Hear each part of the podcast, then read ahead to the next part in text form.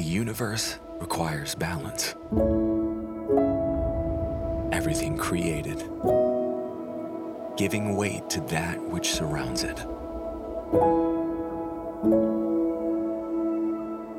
This eternal fire within our soul fuels a restless heart, never darkened by the pursuit of a truth that we desperately desire.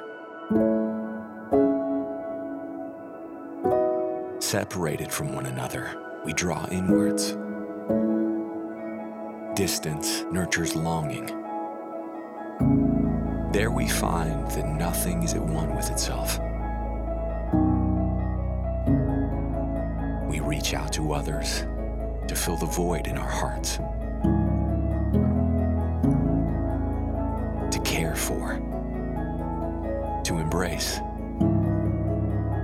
strengthen the connection between everyone and everything. A bond that could never be contained within four walls. In this journey to close the gap between isolation and connection, we are the church. All right, what's up, everybody? How you doing today? Good to see you.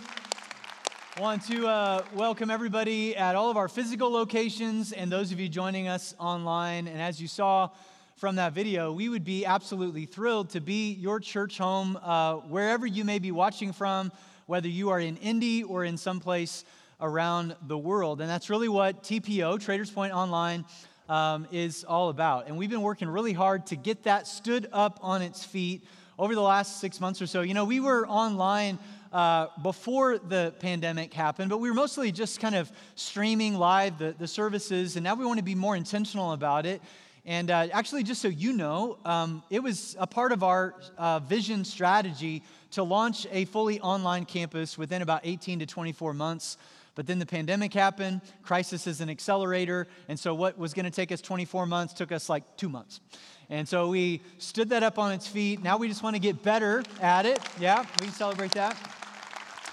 And uh, so I got a couple exciting things to share with you as it relates to the online campus. First of all, um, you can be a part of our church family, whether you can show up physically or whether you are living in another state or another country. Um, and uh, we are putting Growth Track fully digitally, all online. So, what Growth Track is, is to help you take your next steps towards spiritual growth and connection. So, you can get an online group, uh, you can serve, you can give, you can be a part of the mission, all digitally and online. You know, there's really two big aspects to church involvement. Uh, one is content, like we want you to have the content of God's word that you can apply to your life, but the other is connection. And uh, one without the other, your church experience just isn't going to be as good. In fact, I could even say that a lot of people show up physically to the church to get content, never connect. And we want to help you connect. And the same thing is true uh, digitally online as well. So you can go to the app, you can go to the website, uh, you can get all of Growth Track digitally wherever you are. Second thing is, at all of our physical locations, we have a campus lead, somebody that's there in person to help you in person to take your next steps towards growth. And so we've just um, put into a role, a brand new role for us, a online campus pastor. And so I'm really excited to announce to you that Nick Durham uh, is going to be our online campus pastor. This is a picture of his wife. Um, this is his family, his wife Allison, their three boys. And Nick, if many of you know Nick, because Nick was our Northeast campus pastor, the, one of our newest campuses that launched earlier this year. They'd only been going maybe three or four weeks before uh, we went into the pandemic. And Nick very quickly pivoted and he started innovating, he and his team, ways to gather people digitally. Uh, today, he's overseeing uh, just all the watch parties that are launching, continuing to innovate ways to gather people digitally. He's going to do a great job of that. Nick is a great leader, and I'm super proud of him and all that he's doing. So if you know Nick uh, or Allison, just reach out to them this week and uh, give them some encouragement. Well, uh, today we are wrapping up this uh, three week series of messages that we have been in since our physical regathering a couple weeks ago. And uh, you, has the series been helpful to you? I hope that it's been helpful. Um, it's been helpful for me in my own personal life, and that's really uh, what I want. Eh, no matter what it is, what series that we're in, like a couple questions we always ask of ourselves is uh, Is the content helpful and hopeful? And what I mean by that is that I want to unpack what God's word has to say for, to us And I want to apply it in such a way that if you are a seasoned believer, a brand new believer, or not yet a believer, you'd go, that connects with me. Like that you would walk away and you would go, man, that, that was really helpful. Like I understood it and I know how to apply it to my life. And then also that you would walk away and you go, and, and, I feel hopeful. I feel hopeful for the days and the weeks and the months ahead because we have every reason to have hope. And that's one of, been, been one of the hopes behind this series called Behind the Mask is that uh, the big idea, if you're just now joining us, is we've been saying that 2020 is the perfect storm for division and disunity, and I don't even need to tell you why. You already know.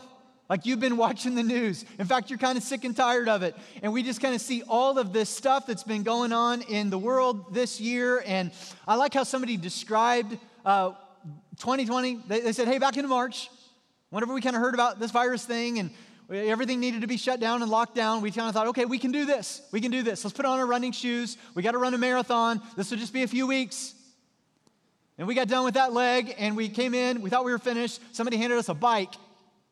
It's like, oh, there's another leg of this. I didn't realize that we got to ride several miles now. We can do that. So we rode the boat, the bike. We, we got back in. Somebody handed us a Speedo. It's a bad mental image, I know. We're like, no, there's, there's a swim to this thing. Oh, I didn't know I was in a triathlon. I thought it was just a marathon. I didn't train for a triathlon. And here's the deal it's not over yet. And so, as a result, we're all tired and we're weary and we're worn down. And so, the emotional reserves that we might normally have in a more normal year, like they just aren't there.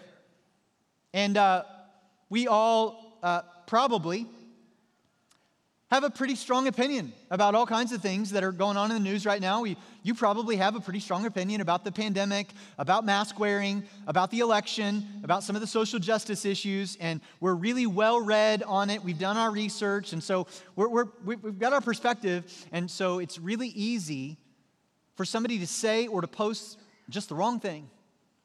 And it sort of offends us, it sets us off, and then we react by saying something that's maybe offensive to them and then we are divided, and there's all this disunity going on in the world. What we've been saying in this series is that behind the mask, and in many cases on the other side of that screen, is a real life person created in the image of God that Jesus died for.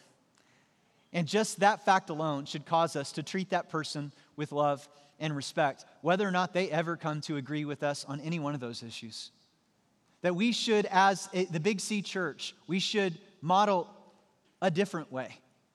That, that we should actually demonstrate to the rest of the watching world hey, hey, we don't have to agree on everything.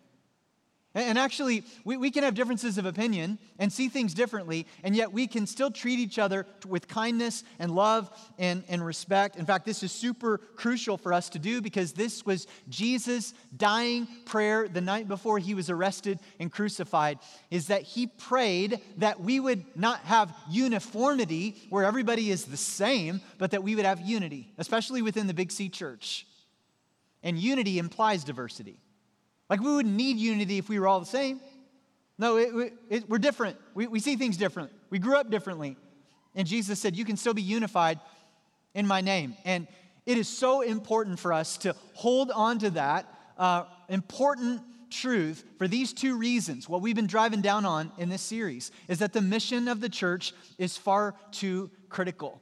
And almost every time that you hear Jesus urge us to be unified, and almost every time the New Testament authors encourage us to be unified, they almost always follow by saying, so that the world would know.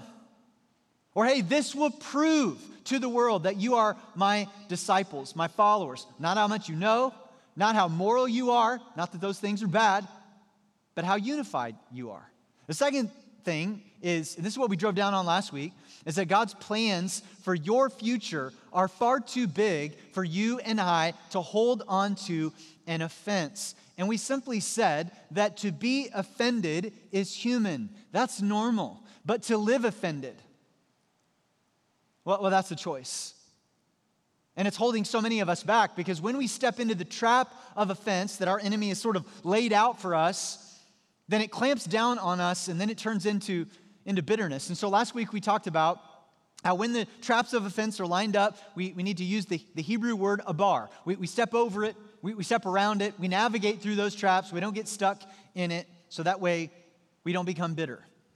And I've had a lot of really good feedback from, from so many of you, but one of the questions that has come into me is hey, that, that all makes sense, but can you tell me how? Like, can you t- tell me how I can do that? Like, how I can step over that? How I can step around the offense? Like, Aaron, what if I stepped into it and it, I'm, I'm stuck in it? Like, how, how do I get out of it? And that's how I want to wrap up our series today.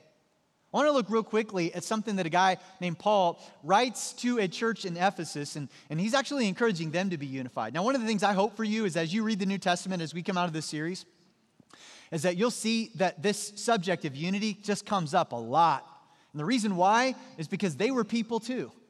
They had opinions too, they had interpersonal conflict too. And so Paul is writing to them and he says, Hey, get rid. The idea for me is like, just take out the trash. Just like get rid of all that stuff. Get rid of bitterness and rage and anger and harsh words and slander, as well as all types of evil behavior. So they had Facebook too.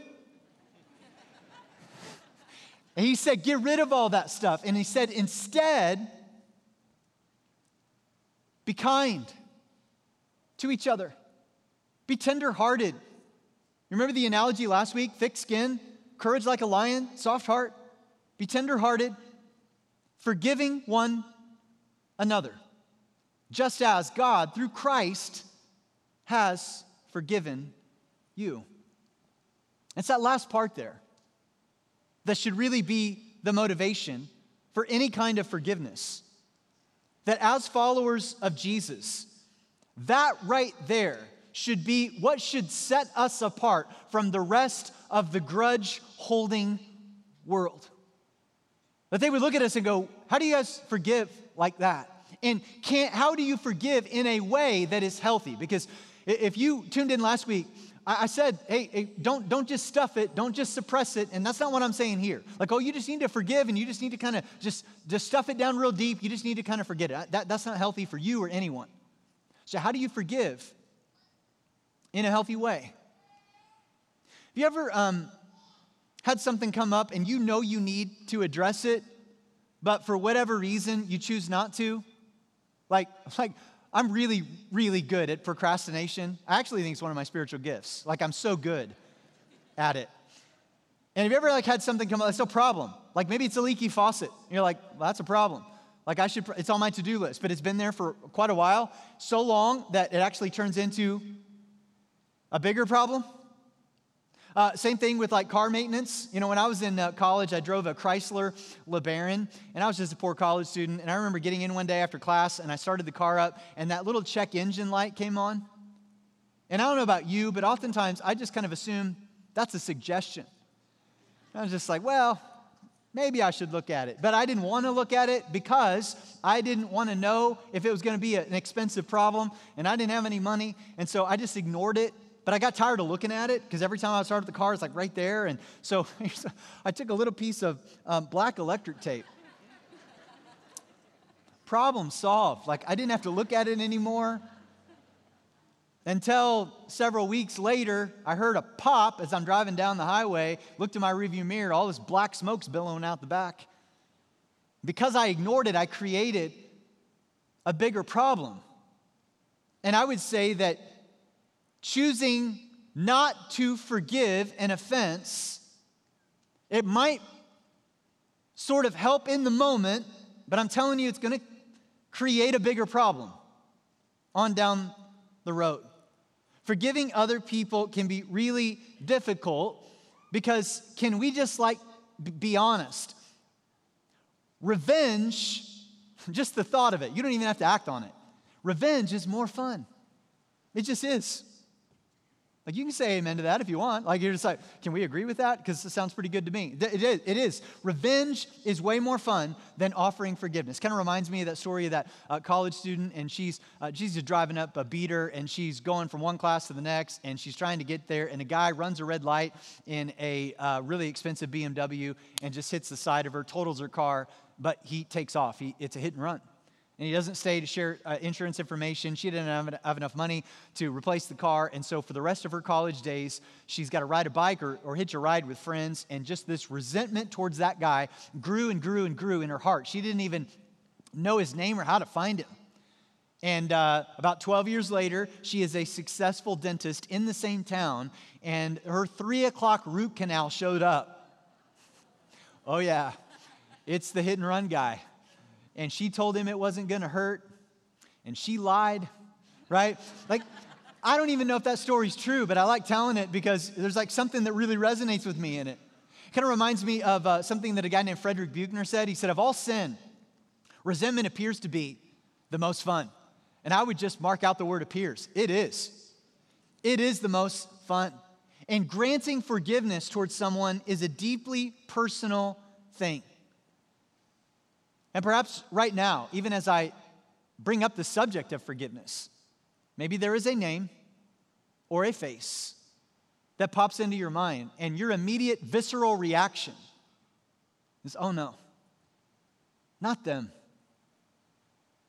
not what they did, not how they did it. Or I, have tried before. I tried to forgive and it didn't go well because you know what? They weren't receptive. They didn't think that they'd done anything wrong. Or maybe they're not even in your life anymore. Maybe, maybe they aren't even around anymore. And so, what are you supposed to do with that?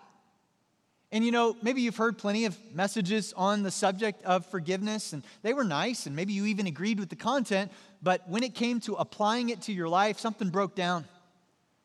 Or maybe you had a parent or a teacher or somebody that you really respect say, hey, you need to forgive, but, but they never really got around to telling you why.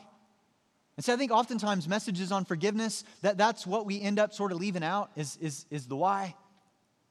And before I kind of get into maybe some of the emotional or the spiritual reasons as to why, it's interesting that science is actually confirming that there are all kinds of health benefits to forgiveness. In fact, studies out of John Hopkins Hospital show, get this, that the act of forgiveness can reap huge rewards for your physical health, lowering the risk of heart attack, improving cholesterol levels and sleep, reducing pain, blood pressure, anxiety, depression, and stress.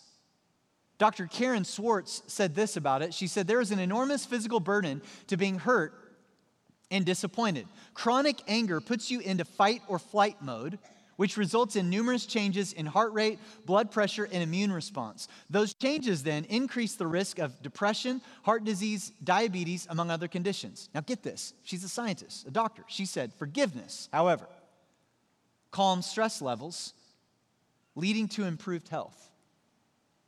I love it when science catches up to and just affirms what God's word has been telling us for centuries. She, she goes on to talk about how people who forgive tend to live more satisfied lives than people who hold on to grudges. Now, here's the deal I don't really think I need to do much convincing for you that you need to forgive. In fact, uh, one, one study actually showed that 62% of American adults will admit that they need to offer forgiveness to someone. Like we just know it. Like we, we know this is holding us back to some degree. So, why is this so difficult to do? A while back, I, I asked uh, my friends on Facebook that question right there What is the most difficult thing about offering forgiveness? And their response was immediate, and there were all kinds of answers. And I'll just read for you a few of them. One person said, When they won't ask for it or apologize. Another said, giving them forgiveness when they won't forgive me. When you forgive and forget, but the other person won't do neither. Feeling like they somehow win if I forgive them. Letting go of the power you think you have over them by staying angry. That's a good one. Letting go of my pride. Letting go of the pain they have caused you and learning to trust them again. Putting up walls after I forgive. The friendship just isn't the same. And then one last one, I love this one. Continuing to argue with them in my head. Here's what I would say if I hadn't already forgiven them. and I think a guy named Peter was wrestling with some of those same objections because of a question that he asked Jesus in Matthew chapter 18. Now, to set this up, Jesus has been doing some teaching, and, and in verse 15, Jesus said, If your brother sins against you. Now, Jesus could have very easily said, When? Like when your brother sins against you, because it's a certainty in life. Now, you've all probably heard the phrase the only certainties in life are death and taxes. I'd add a third one death, taxes, and interpersonal conflict. Like you stay in relationship with anyone long enough, it's bound to happen. And so Peter's got something in his mind. He's got a, an example in his head when he asks Jesus this question, starting in verse 21. Then Peter came to him and asked, Lord, how often should I forgive someone who sins against me? and I love Peter so much because he answers his question with the question. He doesn't even wait for Jesus to respond. He says seven times, and that right there shows you he's trying to impress Jesus. That right there shows you that he thinks that he's going to assume what Jesus is going to say and he's added to it. Now, the reason why I can say that is because Peter would have grown up listening to the Jewish rabbis teach that the number of times you should forgive, like they had a number, it was three. You, you should forgive people up to three times. That is more than fair. That is more than generous. Now, Peter wants to know what Jesus is going to have to say. And he's been hanging around Jesus long enough to know that Jesus is uh, always uh, kind of adding to what uh, the Jewish law would, would kind of say. He's always proven to be more gracious. And so Peter's thinking, okay, Jesus is going to say more than three. So let me double it six. And let me add one more just to impress him. And I think Peter's thinking, Jesus is going to go, Whoa, whoa, whoa, Peter, you crazy man. Slow down, Mr. Forgiving Machine. That's not what Jesus says. In fact, check out Jesus' response. No, not seven times, but 70 times seven. Now, have you ever had one of those moments when you ask somebody a question and they respond and they respond in a way that you didn't expect, and so you laugh, but they don't laugh back? I think that's this moment. I think Peter laughed. I think he was like, Oh, you got to be kidding me, Jesus. That's a good one. And Jesus is staring at him like, Bro, I'm not kidding. That's how many times you should forget. Now, here's the question Where did Jesus get that number? And did Jesus mean it literally? Like, did Jesus mean if you go one more offense past that one, then you can just, you know, sort of drop kick them? Is that what Jesus meant? No. Or, or is Jesus using sort of a hyperbolic language here just to kind of say you should always forgive? Like, what's he talking about? Now, I can't prove this. I don't exactly know what was going through Jesus' mind, but I do wonder if when Jesus responded this way, if Jesus had a guy in his mind named Lamech from Genesis chapter 4. Now, if you don't know the story, you can actually go read it for yourself later. But there was this guy named Lamech who killed a man because he hurt him. And then he declared that he would seek revenge up to 77 times against anyone who ever hurt him again. And this has often come to be known as the law of Lamech. And it basically states if somebody hurts me, I will make them pay. And it's just kind of interesting and more than coincidental that that would be the exact number that Jesus would mention here to Peter. See, here's the deal revenge is not something that needs to be taught. I've got four kids at home. I've taught them all kinds of lessons. I've never had to teach them a lesson on revenge. They just automatically know how to do it. We're automatically good at it, but we do have to be taught how to forgive. And later in Genesis chapter 6, God expresses his grief over the way that we as human beings keep hurting each other. And he knew that we needed a gift that was so powerful that it could remove what is toxic within our hearts and bring restoration back to our lives and relationships. So Jesus answers Peter's question with a story. He always did that when he knew that it, would, that it probably wouldn't connect if he just gave principles. So he tells a story because story is the language of the heart. And here's the story, starting in verse 23. Therefore, the kingdom of heaven can be compared to a king who decided to bring his accounts up to date with servants who had borrowed money from him. In the process, one of his debtors was brought in who owed him millions of dollars. So I want you to understand that in the original languages here, that uh, the, the sum that Jesus mentioned is an astronomical amount, that there is no way that the servant would be able to repay. Now, I'm not just talking about like $1,000 or $100,000 or even a million dollars. The number that Jesus gives in the original languages could be compared to if I were to say to you, he owed a jillion kabillion. Like I say a jillion kabillion, that's, that's not even a real number. Like you would never go into the bank, like, I would like to apply for a loan. How much would you like? A jillion kabillion. Like it's like it's, it's a silly it's a silly number. There's no way you need a jillion kabillion, and there's no way you could pay back a jillion kabillion. And Jesus is stating this number to make the point that this was a debt that the servant could have never ever repaid back even if he wanted to. And going on in verse 25, it says he couldn't pay. So his master ordered that he be sold, along with his wife, his children, and everything he owned, to pay the debt. But the man fell down before his master and he begged him, Please, be patient with me, and I will pay it all. He couldn't pay it all, which is why the master did what he did next.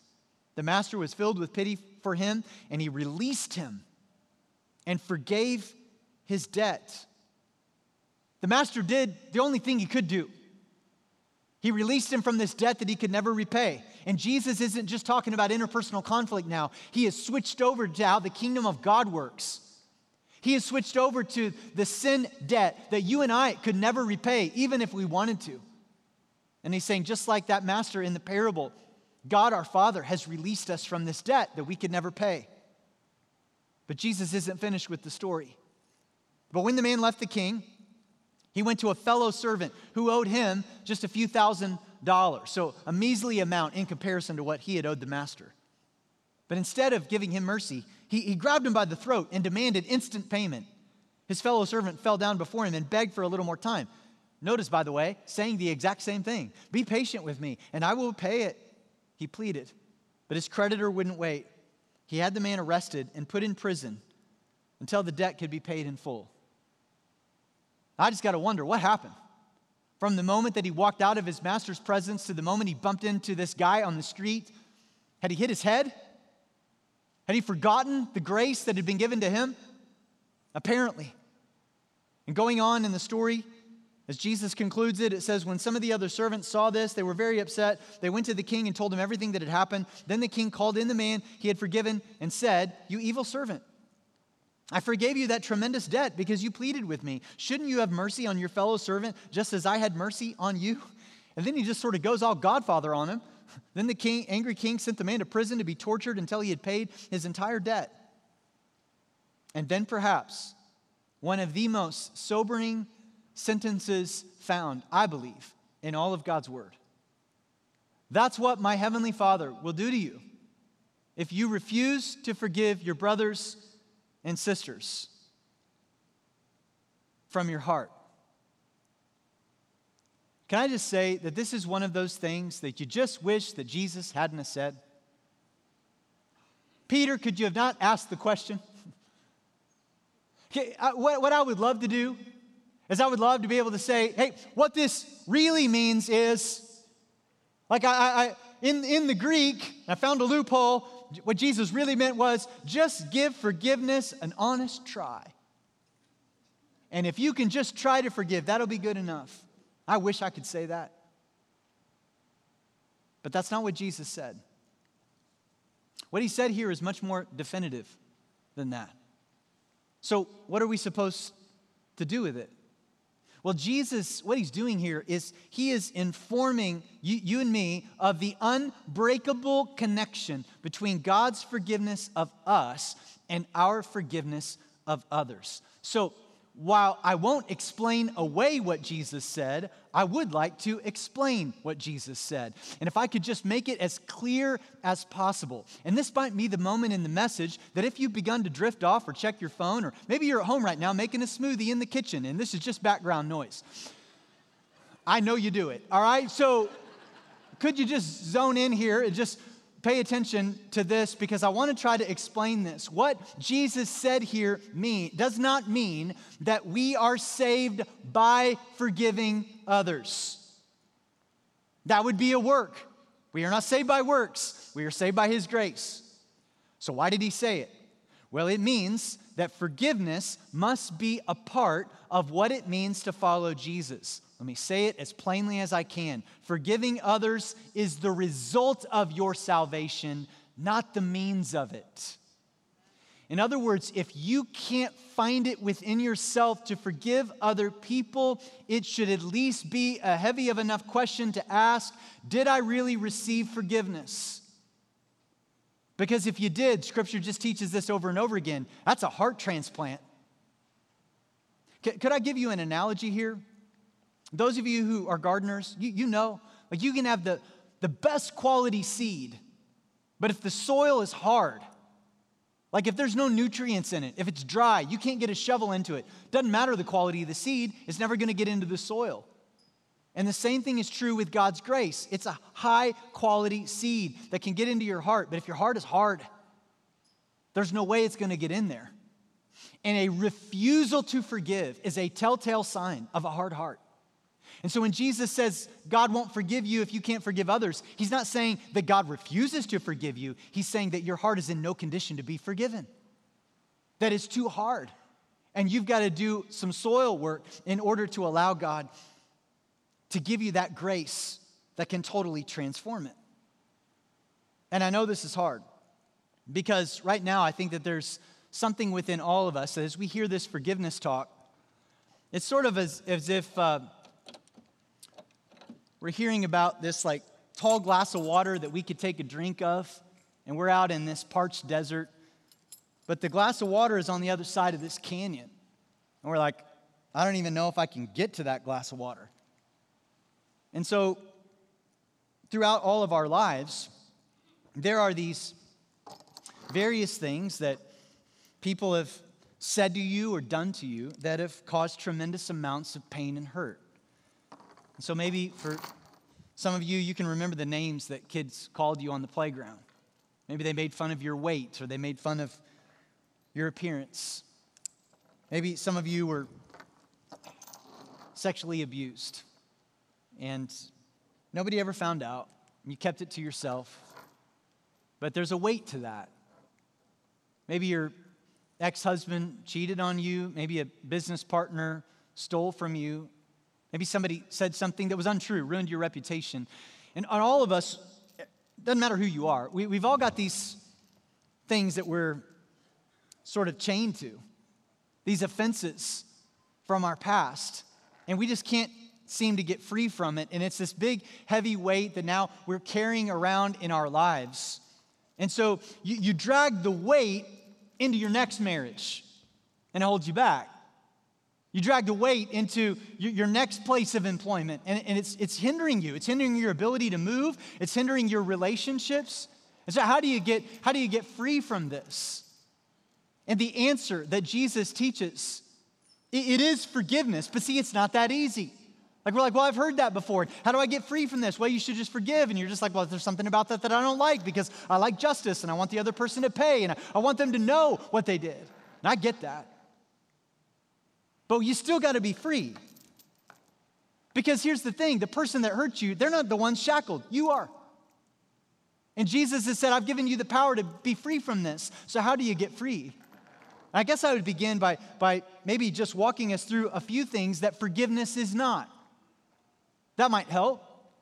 Like the first thing that we need to know is that forgiveness is not a feeling, it is a decision that you make. And if you wait around for the feeling to come, you probably will never get the feeling. You, you got to make the decision first, and then often the feelings come. See, feelings follow the decision to forgive, they almost always never precede it.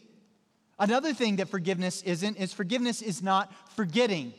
And I think that there have been a lot of well meaning sermons from well meaning pastors that say, you, you know, you just need to forgive and forget like God forgives and forgets. And that's actually caused more hurt than it has healing.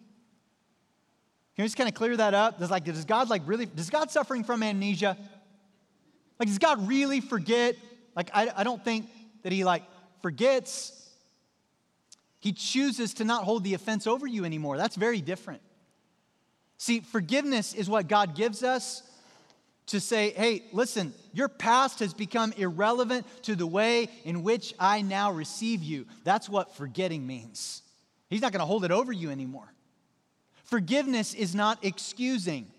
Excusing is what you do when extenuating circumstances uh, sort of uh, uh, kind of help us understand the behavior. So, for example, uh, excusing is what you do when the man is driving really reckless on the interstate, but then you come to realize that his wife is in labor and he's trying to get her to the hospital, and you're like, oh, understandable. I can excuse that.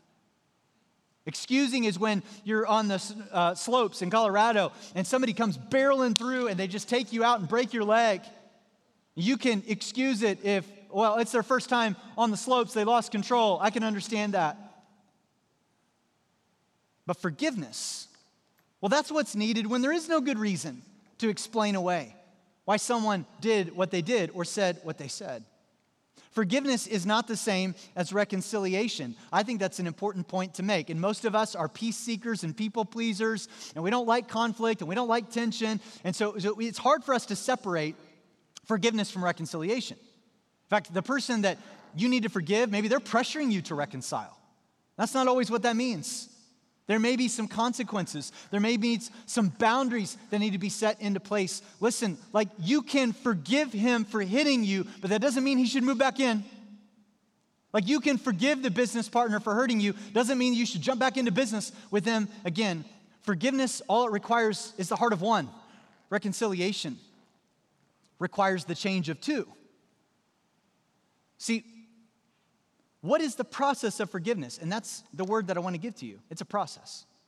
It's not like a one decision that you make and everything is fixed. It is a process. And forgiveness begins in your life and mine when we release our quest to get even. And we just stop having the imaginary arguments in our mind. We stop imagining them being tortured in a dark dungeon cell or getting audited by the IRS right before they go on vacation, or she gains 50 pounds of water weight the night before her wedding. All right? It's just, we just stop imagining all that fun stuff because the only person that's really hurting is, is us. It's just hardening the heart.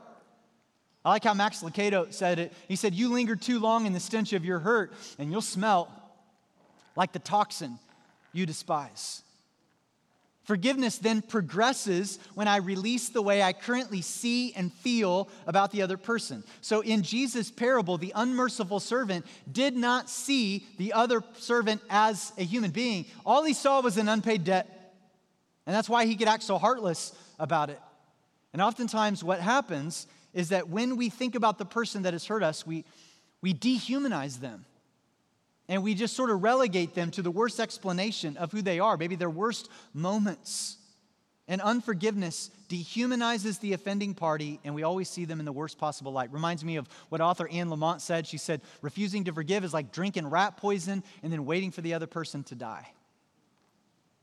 Lastly, forgiveness matures when I release the impulse to replay the offense over and over and over again.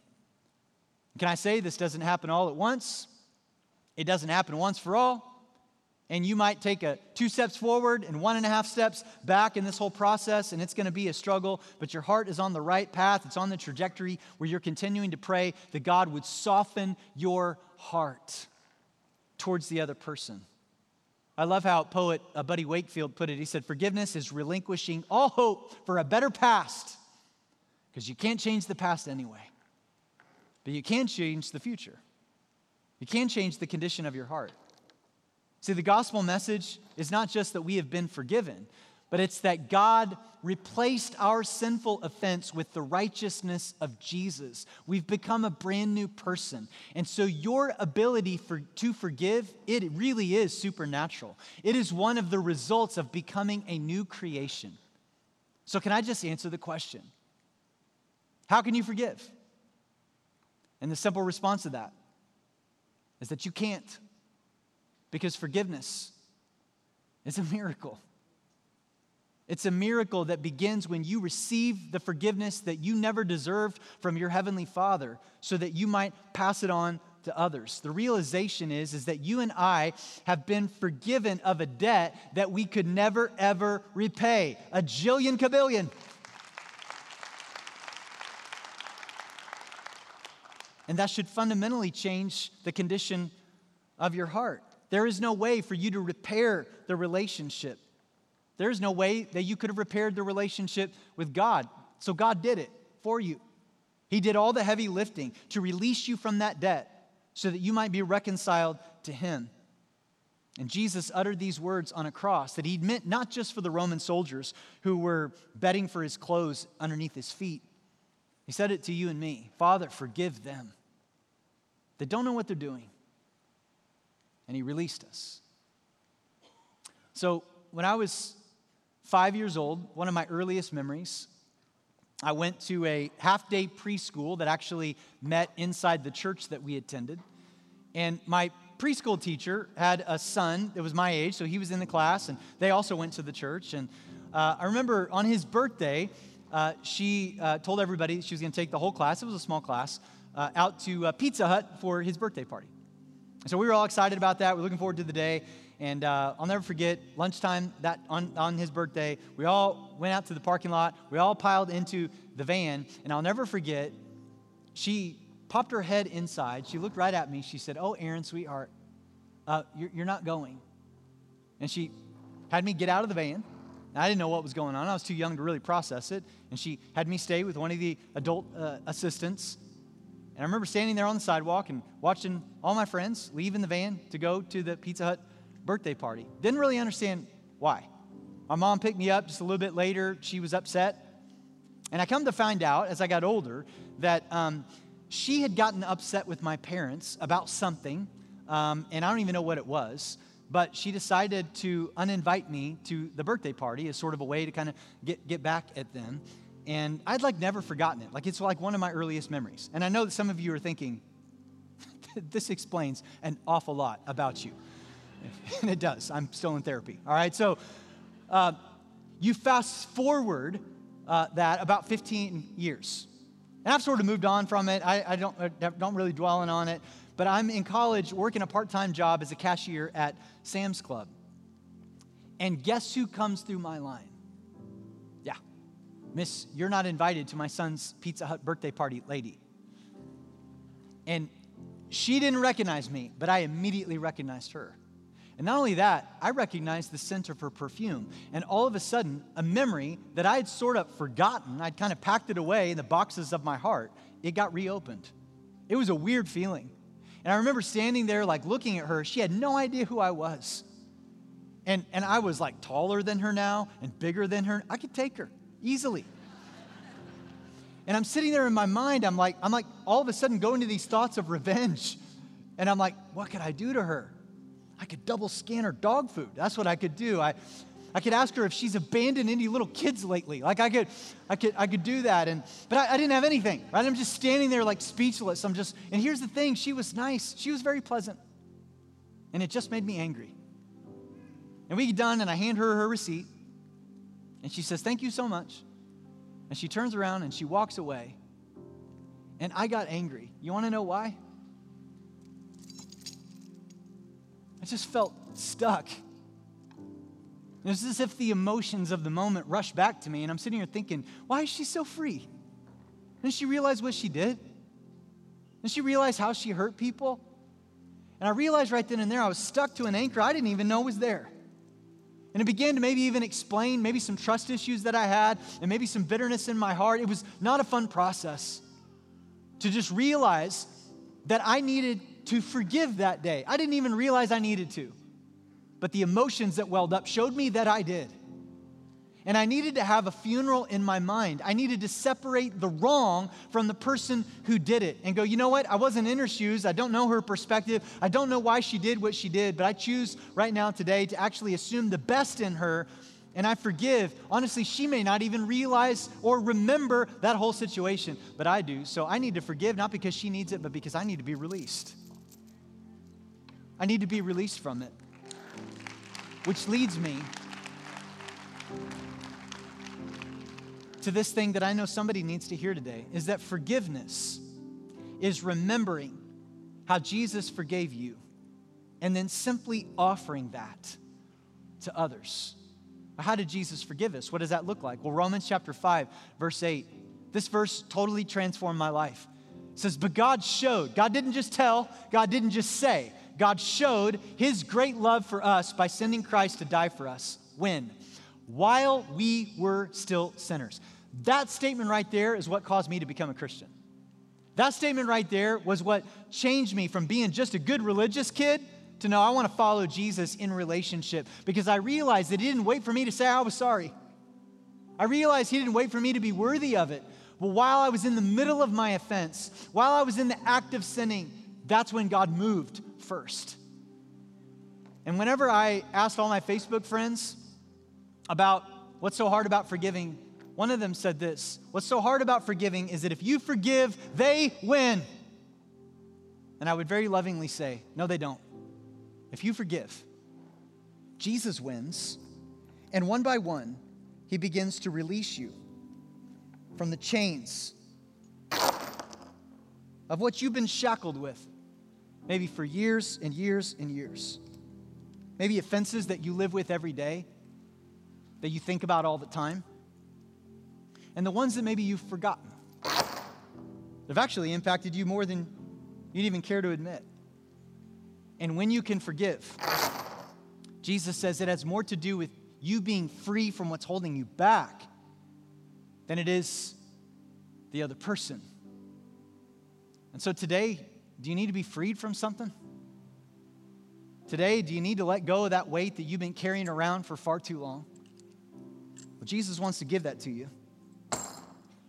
And all you have to do is receive it.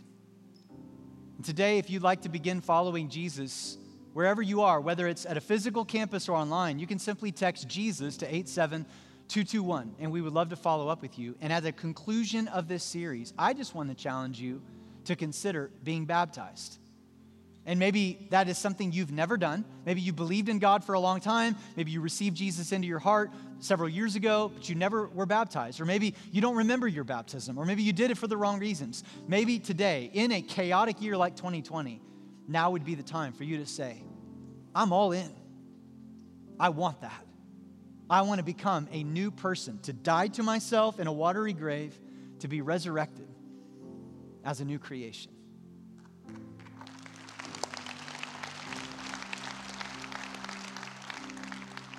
So let me pray. Father, we come to you today. I thank you for these three weeks that we've been together, both physically and online, as we've walked through this series together.